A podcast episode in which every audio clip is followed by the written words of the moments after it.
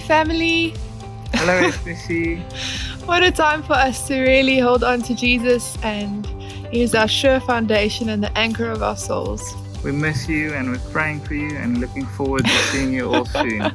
bye. Bye bye. Hello, SBC family. Missing seeing you in person and sharing a cup of hot chocolate after church. Can't wait until we're all back together worshiping in our church building. For now, thanks to our church leadership for making sure we're still connected. See you all soon. Good morning, SBC. Uh, we greetings from the Huckabee family on this beautiful sunshiny morning. Yes, good morning, everybody. Sorry we can't be with you in person at the moment. Looking forward to us getting back together again for hugs and enjoying all this, the testimonies you have to give. Hey, Hey, SBC family, we miss you. Although we've been able to stay connected online, um, we still can't wait till we can see you again in person. Just want to send you lots of love and encouragement from the Durhams.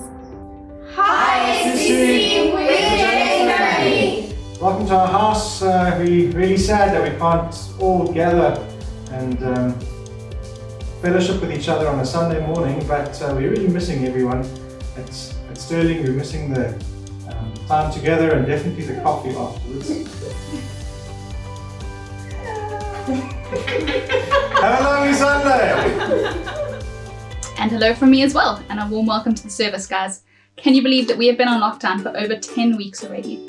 I hope that wherever you guys are, that you are staying encouraged and that you're staying close to the Lord in this season.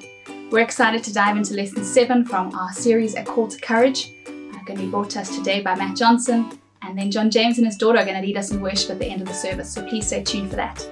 I have nothing new to bring to your attention today, so I'm going to hand straight over to Joe and Alyssa. They're going to pray us into the service, and then Matt will kick us off with the sermon. Hope that you guys have a great service with us today and that your hearts are open to whatever the Lord wants to say to you.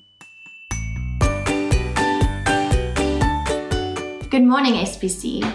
We're so happy that we can meet with you again this morning to hear God's word and to worship together in song.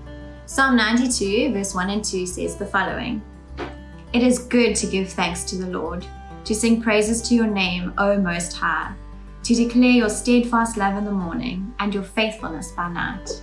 we as a church, uh, even though we're in this strange economic climate, have been able to cover our expenses and to pay our staff a full salary.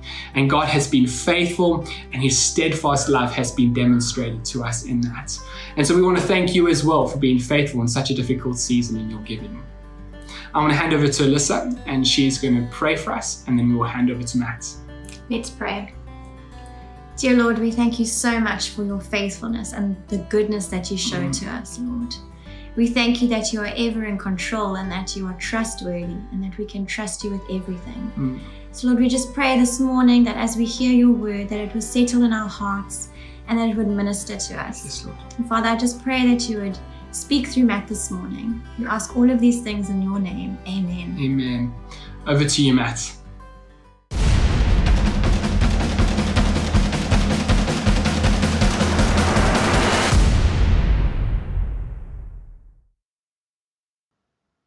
Hello, everyone. Welcome again to our Sunday online service. So good to be with you. And again, welcome to anyone who's checked in for the first time today, or for anyone who is not quite considering themselves a Christ follower yet, but is open to hearing God's word. It's so good to have you with us today. And can you believe it? It's the seventh part of our journey through the book of Joshua, and we've been looking at courageous faith. And today we're going to be looking at chapter seven and chapter eight. And uh, before I hand over to Karen, who's going to be reading for us, she's one of our deacons in the life of SBC. I want to just remind you again to make the most of our Sunday times together at nine o'clock on Facebook Live. There's just something special about being a community together, hearing God's word together, and worshiping together that I uh, don't want you to miss out on. And so, without further ado, over to you, Karen.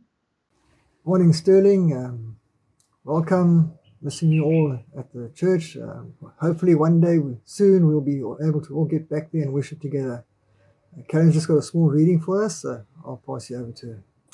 Hi, Sterling. We're missing you guys. Can't wait to actually all just worship the Lord together. But hope you're staying safe and hope you're being kind to yourself and um, yeah, just hope you're staying close to God at this time. So, our reading today is from um, Joshua chapter 7, and I'm reading from verse 1. Israel defeated by Ai. But the people of Israel broke faith in regard to the devoted things. For Achan, the son of Carmi, son of Zabdi, son of Zerah, of the tribe of Judah, took some of the devoted things. And the anger of the Lord burnt against the people of Israel. Joshua sent men from Jericho to Ai, which is near Beth Aven, east of Bethel, and said to them, Go up and spy out the land. And the men went up and spied out Ai. And they returned to Joshua and said to him, Do not have all the people go up, but let about two or three thousand men go up and attack Ai. Do not make the whole people toil up there, for they, for they are few. So about three thousand men went up there from the people, and they fled before the men of Ai. And the men of Ai killed about thirty six of their men and chased them before the gate as far as Shebarim and struck them at the descent. And the hearts of the people melted and became as water. Then Joshua tore his clothes and fell to the earth on his face before the ark of the Lord until the evening, and the elders of Israel. And they put dust on their heads, and Joshua said, Alas, O Lord God, why have you brought this people over the Jordan at all? to give us into the hands of the Amorites to destroy us? What would that we have been content to dwell beyond the beyond the Jordan? O Lord, what can I say? When Israel has turned their backs before their enemies, for the Canaanites and all the inhabitants of the land will hear of it and surround us and cut off our name from the earth. And what will you do for your great name? The Lord said to Joshua, Get up why have you fallen on your face? Israel has sinned. They have transgressed my covenant that I commanded them. They have taken some of the devoted things. They have stolen and lied and put them amongst their own belongings. Therefore, the people of Israel cannot stand before their enemies. They turn their backs before their enemies because they have become devoted for destruction. I will be with you no more unless you destroy the devoted things from among you. Get up, concentrate the people, and say, Consecrate yourselves for tomorrow, for thus says the Lord of Israel There are devoted things in your midst, O Israel. You cannot stand before your enemies until you take away the devoted things from among you. In the morning, therefore, you shall be brought near by your tribes, and the tribe that the Lord takes by lot shall come near by clans, and the clan that the Lord takes shall come near by households, and the household that the Lord takes shall come near man by man, and he who is taken with devoted things shall be burnt with fire, and he and all that he has, because he has transgressed the covenant of the Lord, and because he has done an outrageous thing in Israel. So Joshua rose early in the morning and brought Israel near tribe by tribe, and the tribe of Judah was taken. And he brought near the clans of Judah, and the clan of the Zerahites was taken. And he brought near the clan of the Zerahites, and man by man, and Zabdi was taken. And he brought near his household, man by man, and Achan, the son of Carmi, son of Zabdi, son of Zerah, of the tribe of Judah was taken. Then Joshua said to Achan, My son, give glory to the Lord God of Israel and praise to him. And tell me now what you have done. Do not hide it from me. And Achan answered Joshua, Truly I have sinned against the Lord God of Israel, and this is what I did. When I saw among the spoil a beautiful cloak from Shinar and 200 shekels of, of silver and a bar of gold weighing 50 shekels. Then I coveted them and took them. And see, they are hidden in the earth inside my tent with the silver underneath. So Joshua sent messengers, and they ran to the tent, and behold, it was hidden in his tent with the silver underneath. And they took them out of the tent and brought them to Joshua and to all the people of Israel. And they laid them down before the Lord. And Joshua and all Israel with him took Achan the son of Zerah, and the silver, and the cloak, and the bar of gold, and his sons and daughters, and his oxen and donkeys, and sheep, and his tent, and all that he had. And they brought them up to the valley of Achor. And Joshua said, Why did you bring trouble on us? The Lord bring trouble on you today. And all Israel stoned him with stones. They burnt them with fire and stoned them with stones. And they raised over him a great heap of stones that remains to this day. Then the Lord turned from his burning anger. Therefore, to this day, the name of that place is called the Valley of Achor. Thank you so much, Karen. So it was a, a, lengthy chapter this morning that we read, but really important in discussing and unpacking what I want to talk about today. And the thing that's striking about this chapter 7 of Joshua is its radical contrast to chapter 6. I mean, yeah, in chapter 6, you've got Israel conquering Jericho, and it's this amazing, courageous feat of trusting God and, and doing something that's never been done before, and God coming through so powerfully. And then suddenly in chapter 7, we see a humiliating defeat uh, of Israel at this town called Ai or Ai. I'm going to do it Matt Johnson the other day, so it's Ai. So at this town of Ai, where Israel thinks, oh man, no problem, we've just conquered a city, we'll just do a village, uh, and uh, with uh, in no time at all.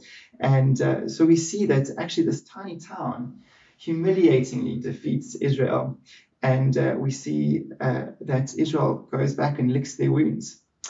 And this chapter tells us a lot about something that's important when we're considering courageous faith uh, as Christians. It has a lot of powerful lessons to it. And today I'm trusting that it's going to be a life changing word for some, including myself. Because if we can grasp the weightiness of chapter 7, I think it can be a breakthrough that will bring much blessing to SBC and to your life personally. And so I want to encourage you to listen carefully. It's going to end in a very encouraging way. But before we get there, we've got to deal with some weighty stuff that chapter 7 forces us to look at as Christians today, and that we can really benefit from if we respond to. You. The first is this, then, my point uh, today is from the first verse of Joshua chapter 7 is that courageous faith fears sin. I'll say it again. Courageous faith fears sin. Now, it's weird saying courageous and fear in the same sentence, right? But I want to unpack the reason for using these words together in my point today. And uh, this is a moment in chapter 7 where we see sinners come into the camp of Israel. And it's very serious in the eyes of God. And uh, it comes through in this first verse of chapter 7 where it says, But the people of Israel broke faith in regard to the devoted things. For Achan, the son of Carmi, son of Zabdi, son of Zerah, uh, of the tribe of Judah, took some of the devoted things, and the anger of the Lord burned against his people of Israel. Now, I want to say something today that's important to have in the back of your mind as we tackle this text. Courageous faith has got two aspects to it. The first is a positive aspect, and that's what we've been unpacking over these last six weeks, is we are to be positive in our faith. We are to trust God in his promises. We are to trust his ways. We are to seek his presence. These things are, are vital to courageous faith. It's a positive faith. But there is also a negative aspect to courageous faith that if we're not careful in remembering, it can undercut all of our desires to please God. You see, this negative aspect to courageous faith is this is that there is something that courageous faith will not touch, will not go near, it actually hates, and it's called sin. And we see this disaster, uh, this humiliating defeat of Israel um, against this little town or village called Ai uh, because of one man's sin called Achan that affects the whole progress of this nation going forward. And I want to remind you that this is off the back of chapter 6, where God had commanded his people when they were taking Jericho, said, You don't touch anything of the city. You, you committed to destruction, right? And only those things of value, like gold and silver, that goes to the Lord.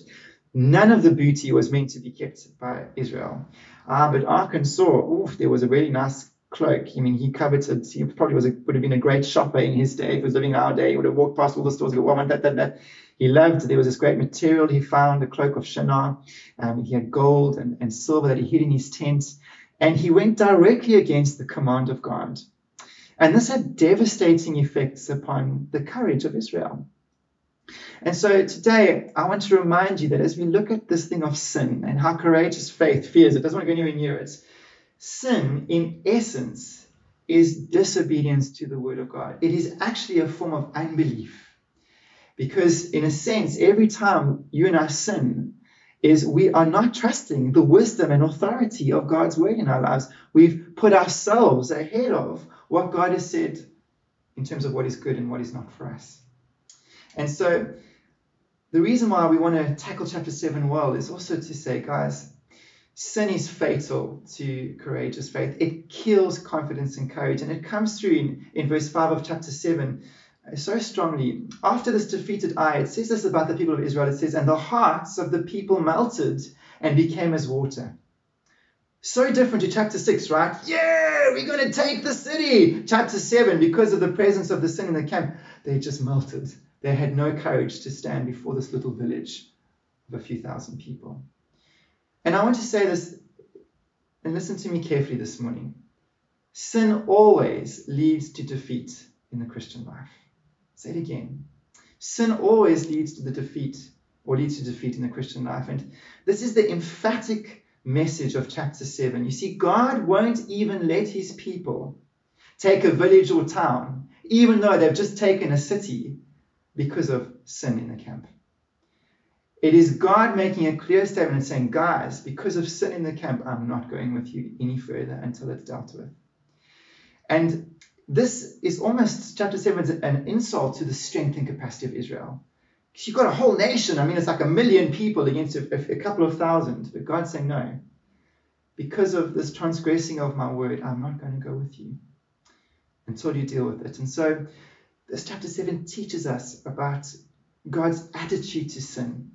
And remember, we have to carry the same attitude in our lives towards things that God has an attitude towards.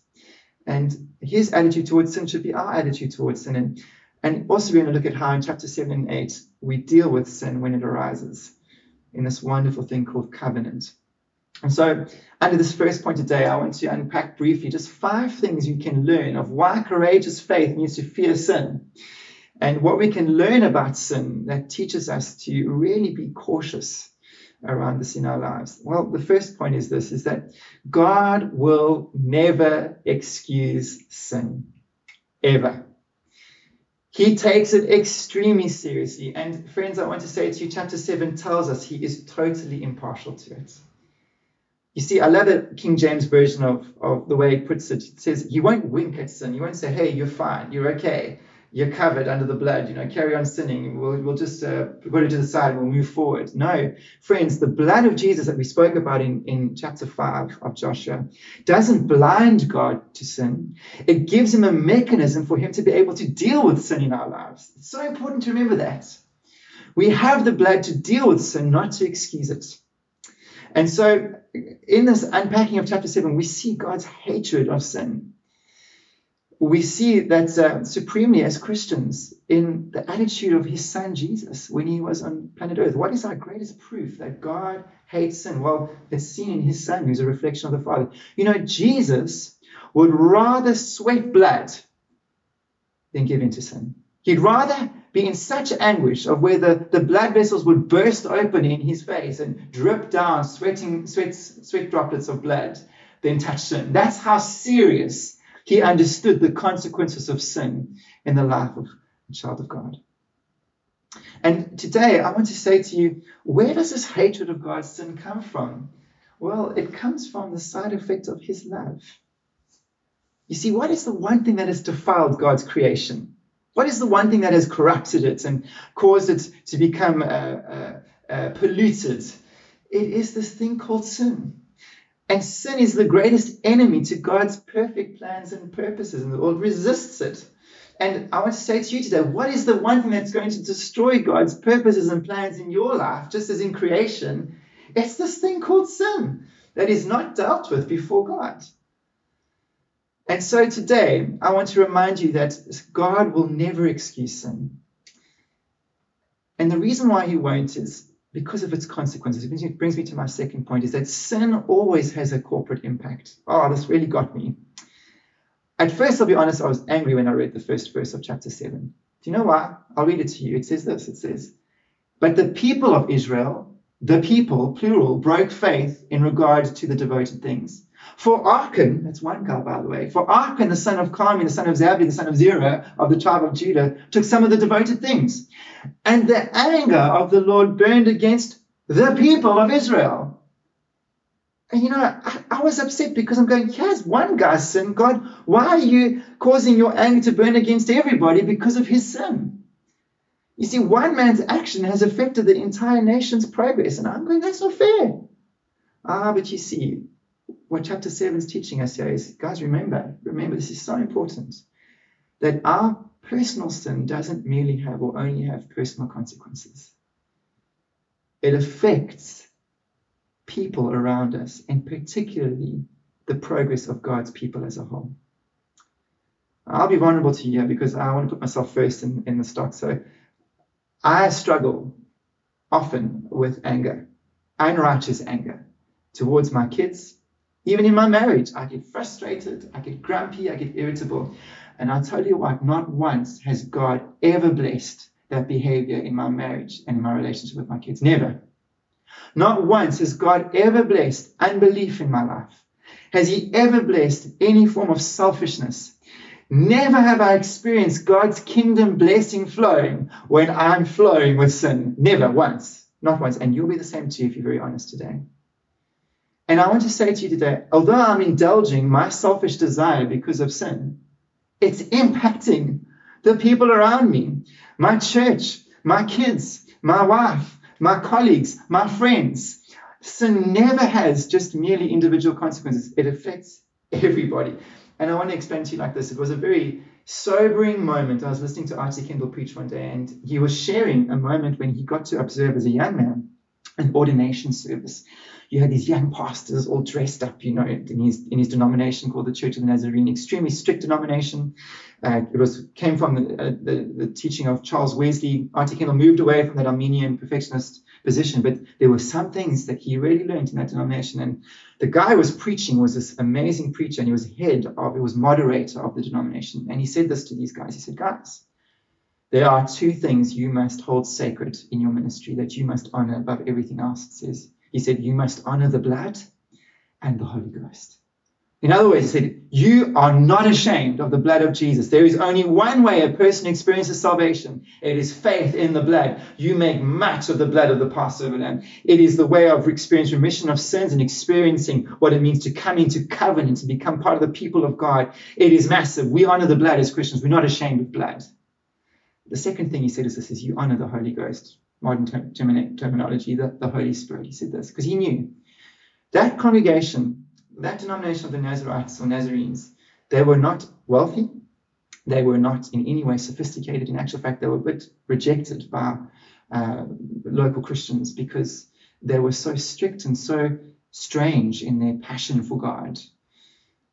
And this man knew that if this church grieved the Holy Spirit, they were done for. And friends, what this man, and I've pondered on these two things, and, I, and he was so right. We must understand that this spirit inside of it is called holy, not so. When last did you think about that? He is holy and he is sensitive and he is easily grieved by sin. So that in your life, there is something that happens in your relationship with the Spirit that grieves him, and there's a distancing. And friends, sin in an individual Christian affects the corporate presence of God. Remember that awesome and almost terrifying moment of Ananias and Sapphira in the early church. Peter said to Ananias and Sapphira, You have lied to the Holy Spirit.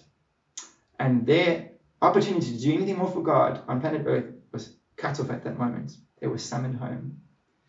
You see, friends, we have to understand that in our sin, it doesn't just affect us, it affects the corporate progress of God's people. I'll tell you another one more story, another story that I, I, I want to just uh, bring, bring home the point. I was preaching at a camp once.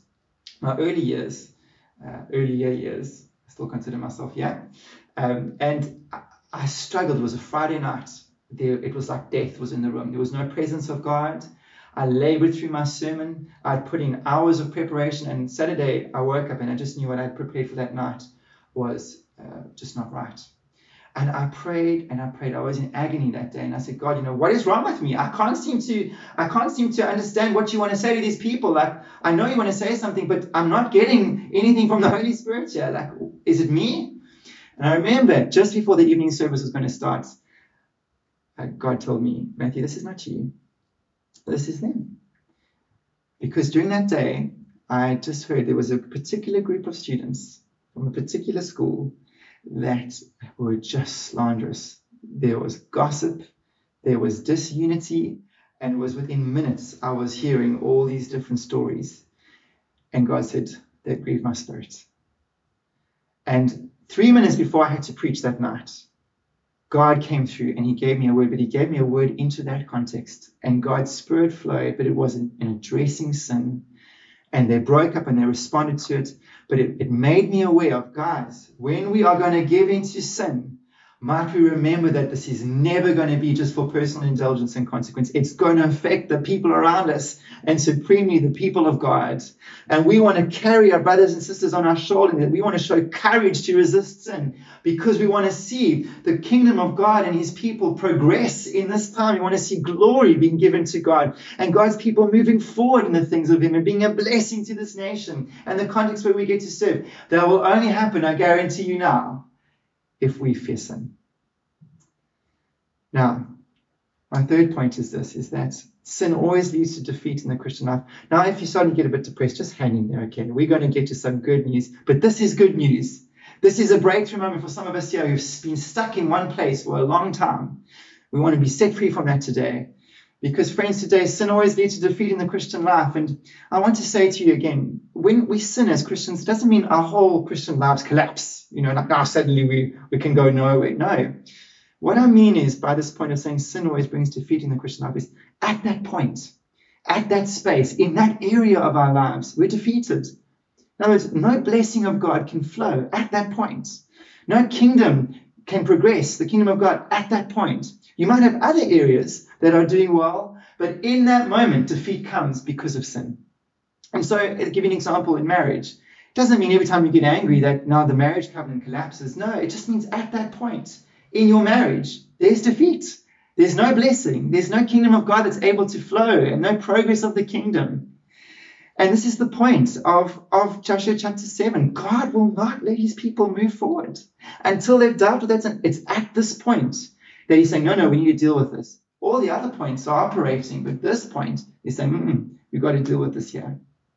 And so that's the point as well of, uh, of the angel of the Lord. Remember in Joshua chapter 5, he's his drawn sword.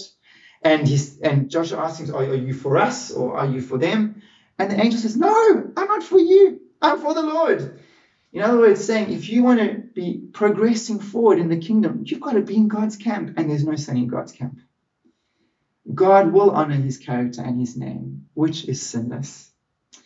And so, my friends, I want to say this the Christian who stands in sin at that point stands alone. God will not bless that activity with his power and his presence. And therefore, we have to fear sin. God will never fight for sin, my friend. He will only fight for righteousness. He won't bless sin. And so, again, I say to you today that in our minds, we must remember the measure of the Christian life, how far we go, is not because of our talents or how brilliant we are or how great our skill is. How far we go in this life is determined by whether or not God is with us. We must drop this way of thinking of modern modern thinking of saying, you know, it's a person's fame and fortune and talent and looks that get him anywhere in life. Let me tell you, in the Christian life, the measure of a man or a woman is the degree to which they stay close to God and have his hand upon their lives. And that's the point is Joshua chapter 6 was glorious. Joshua chapter 7 was a flop. Because at the end of Joshua chapter 6, it says, and God was with Joshua and his fame spread across the land. Joshua chapter 7, it says this in verse 11 and 12. It says, Israel has sinned. And it says, therefore, the people of Israel cannot stand before their enemies. It says that God will say, I will be with you no more unless you destroy the devoted things from among you. The thing that you must concentrate the most of in your Christian life is your relationship with God and it being right and wanting his hand upon your life. If that is what you fear most losing, you'll be in good shape, my friend no matter what pandemic, no matter what coronavirus, no matter what's coming, no matter what challenge, if your sole passion is to have God's approval on your life and to say, I don't want to move from anything that God would not would, would not be pleased or would, would, would, would, would disapprove of, then my friends, today you're in good shape. You're in good shape. That's the mark of a man or woman who is going to achieve what God has for him to do and is going to stand in these days. Because again, Hebrews 11 says this. I, I can, I can t- attack this from every point of view of Scripture. You know, Hebrews 11 is a gallery of faith where we see all the great people of faith Abraham and Moses and David and Sarah. Anybody who achieved anything great that's, that's, that gets honored is in Hebrews 11. Oh, but we forget Hebrews 12, verse 1. What's the thing? It's in, in view of all of these examples of courageous faith, what does it say? Therefore, since we are surrounded by so great a cloud of witnesses, let us also lay aside every weight and sin which clings so closely. The thing that stops progress in your life of achieving of, on that day, being a part of that gallery of courageous faith where God says, Well done, well done, good and faithful servant, is sin. And the example of these men and women in Hebrews 11 is for us to remind us of our greatest desire is to have God's approval on our lives, in our behavior, in what we think and say and do. Oh, if that's your heart, you're in good shape, my friend. You're in good shape. You're lined up for glory that is going to be full of God's well done. Now, I want to move a bit quicker here and, and say, you know, I know it sounds weird if you're really listening to me speak this morning you're hearing me say there are certain things God will not go with you, be with you in. In other words, He will not be with you in sin. And it sounds a bit strange to talk like that because we taught from Sunday school, right? It says, you know, God will never leave you nor forsake you. We, we taught that. Basically, there's this unconditional presence of God in our lives. So, how can God say here to his people, I'm not going to be with you in Joshua chapter 7? Well, I want to say it depends what you mean when you say God will never leave you nor forsake you. And it's something that we have to remember in our lives here. You see, God is dealing with sin. It's my fourth point here from Joshua chapter 7. He's dealing with sin through covenant, which means this is that this covenant principle is applied to wherever we find ourselves in our Christian life. And the principle is this is that God will not take away what he has already given you. In other words, you cannot lose what God has already given you in this covenant that you're in with God by your faith in the blood of Jesus. Only what He still wants to give you. And this plays out in this expression of God saying, I'm not going to go with you. Joshua chapter 7, Israel, verse Hebrews, where it says, He's never going to leave you nor forsake you. It's this way of God dealing with us in covenant. And friends, this could be a whole sermon on its own, but Joshua in chapter 11 is stressing the fact that Israel has broken covenant here, has transgressed the covenants. And God is dealing with Israel within this covenant. And he deals with Israel based on this. Whatever he has given Israel already, he's never going to take away. Ah, but what he still wants to give is up for grabs. He might take that away. And so this is what it means. I'll transfer transfer it to our context here. By nature of our faith in Jesus, God has given us an abundance already by us entering into this covenant with Him through faith in the blood of Jesus. He's made us sons and daughters of the living God. He's declared us not guilty because of sin. Because of that justification by faith, He's our Father and He deals with us as a Father. He's our sustainer. He has already seated us in heavenly places because He's made us citizens of His kingdom. He has given us so much already in this Christian life by nature of us just entering into covenant with Him. And those things He will never take away ever. So when you say, well, will God never leave me nor forsake me? No, he never will, because on the foundation of him being your father, of him being your sustainer and, uh, of your life, he will never abandon you, my friend. Based on this covenant, God will see you to glory and forever he will look after you as a father. Now, where do I know that from? Well, from the first generation of Israelites. Again, remember, They were never kicked back to Egypt. Even in their rebellion and sin, God's covenant stood in what He had given them. He said, Man, you've come under the blood of the Passover lamb. God sustained them with manna and quail. He watched over them so that their, their clothes didn't wear out. He never stopped having His cloud by day and fire by night. He was with them on the basis of His covenant promises, and He never left them nor forsaken. He never abandoned them. Isn't that amazing? Despite their sin. Ah, but what He did do was in this covenant is at the start of all of this journey of Israel into leaving Egypt, he said this, guys, there's a future aspect that you that's up for grabs. There's this promised land, there's this inheritance, and you've got to go for it. You've got to persist in faith. You've got to show courage, and you've got to be obedient to my, my words, my voice. That was Joshua chapter one. We saw in the second generation, and amazingly, God still wants to give us more in this covenant. Can you believe it? Although we've received so much in Jesus, there is this inheritance that God still wants to give us, just like that first generation. And He's saying, go for it. It's going to be good. It's going to lead to great blessing in your life. Ah, but it requires your participation.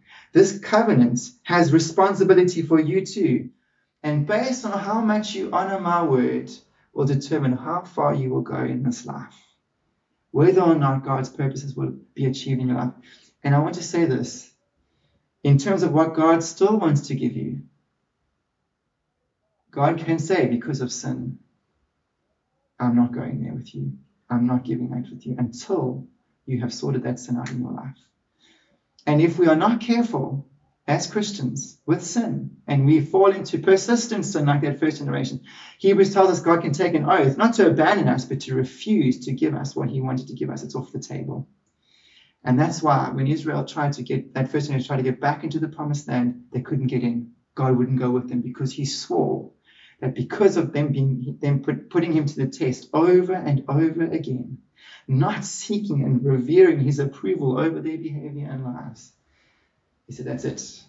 He didn't abandon what he had given them already nor the ground that they had taken by faith. They never went back to Egypt. They never went back over the Red Sea. God kept them to that point. What did He give them to that point. Even Hebrews 11 honors that first generation of saying they crossed the Red Sea. God even commended them for what they'd got, got thus far. He never took it away from them. Ah, but what was still up for grabs, the promised land, Canaan.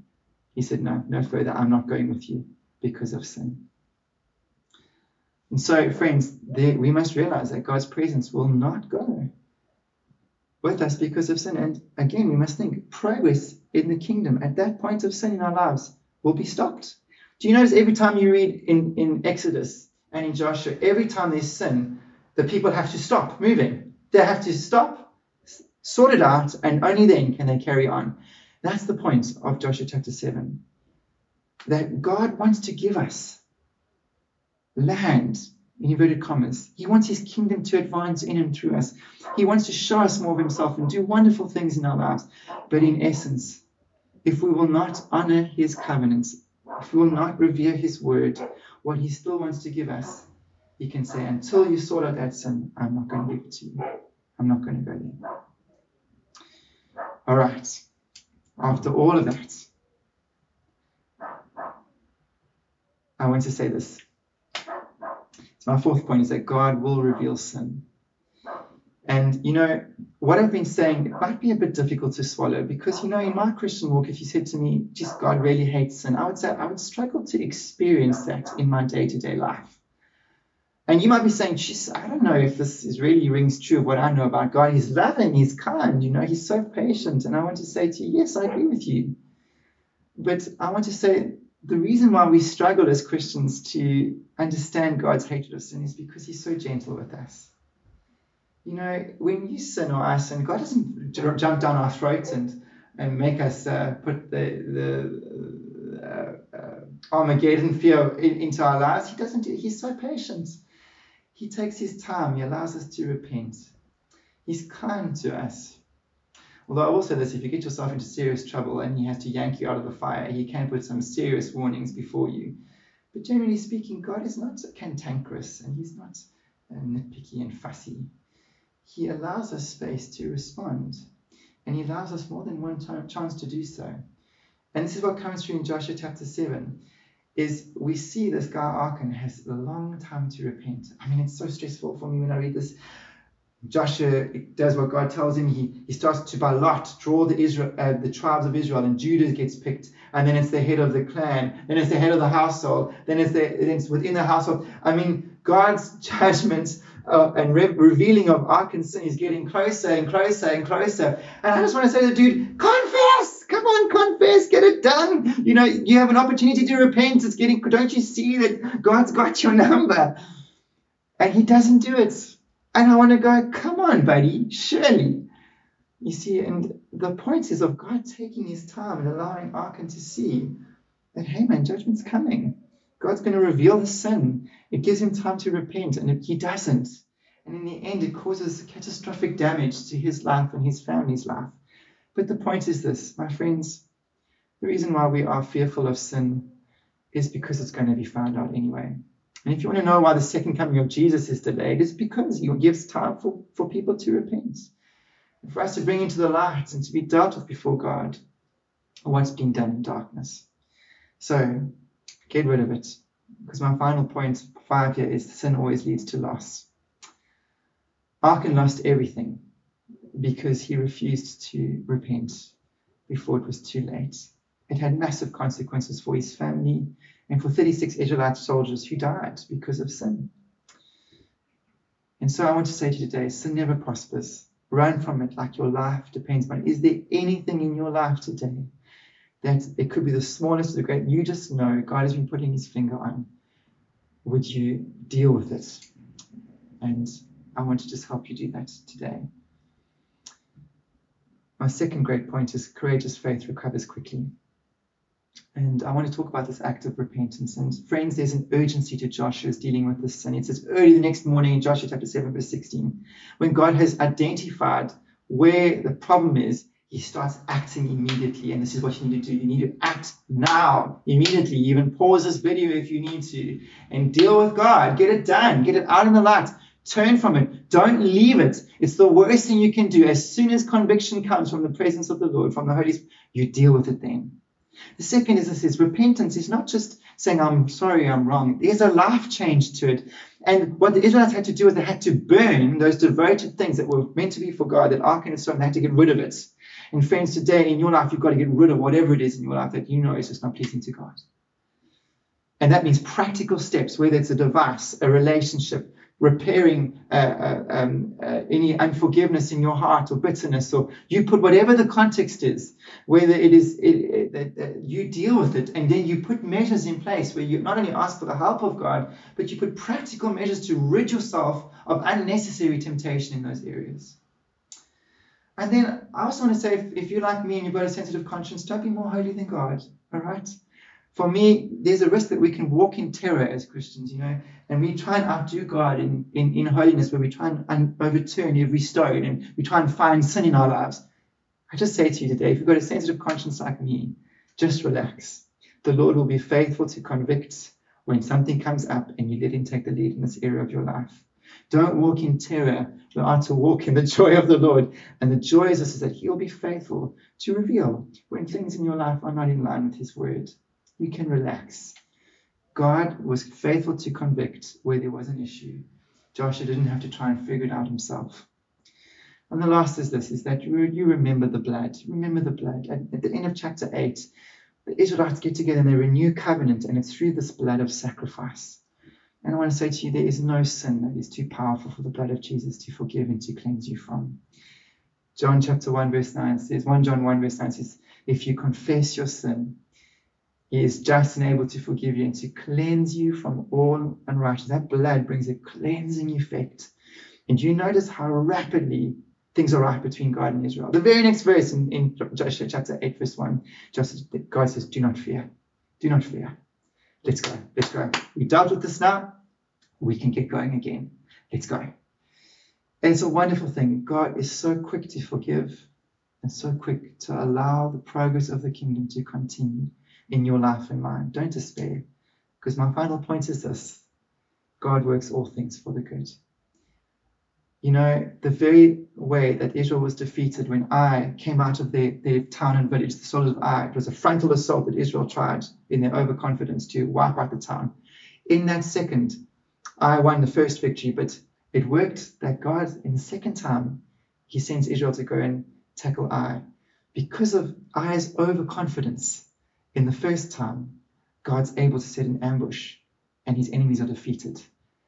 And God's able to work what had happened in the first round that was such a humiliating defeat for Israel into a glorious victory.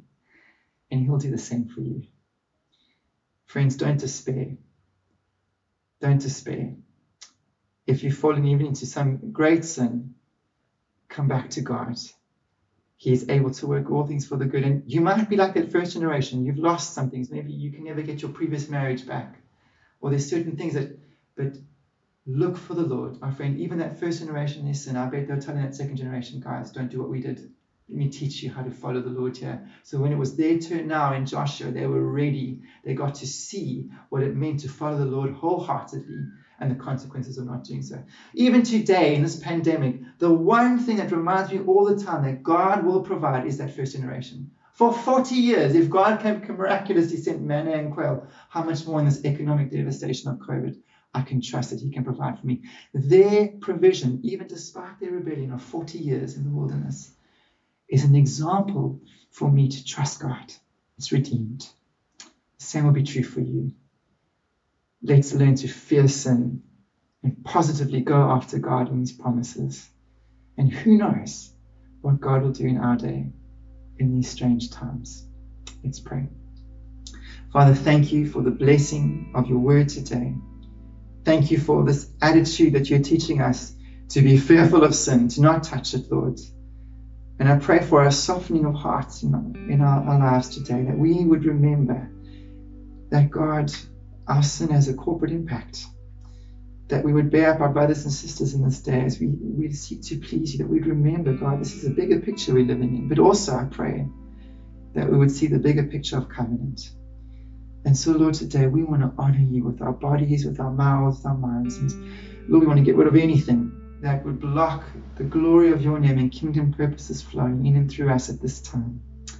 Help us do so, Lord. We are grateful that you have made measures for this in the blood of Jesus.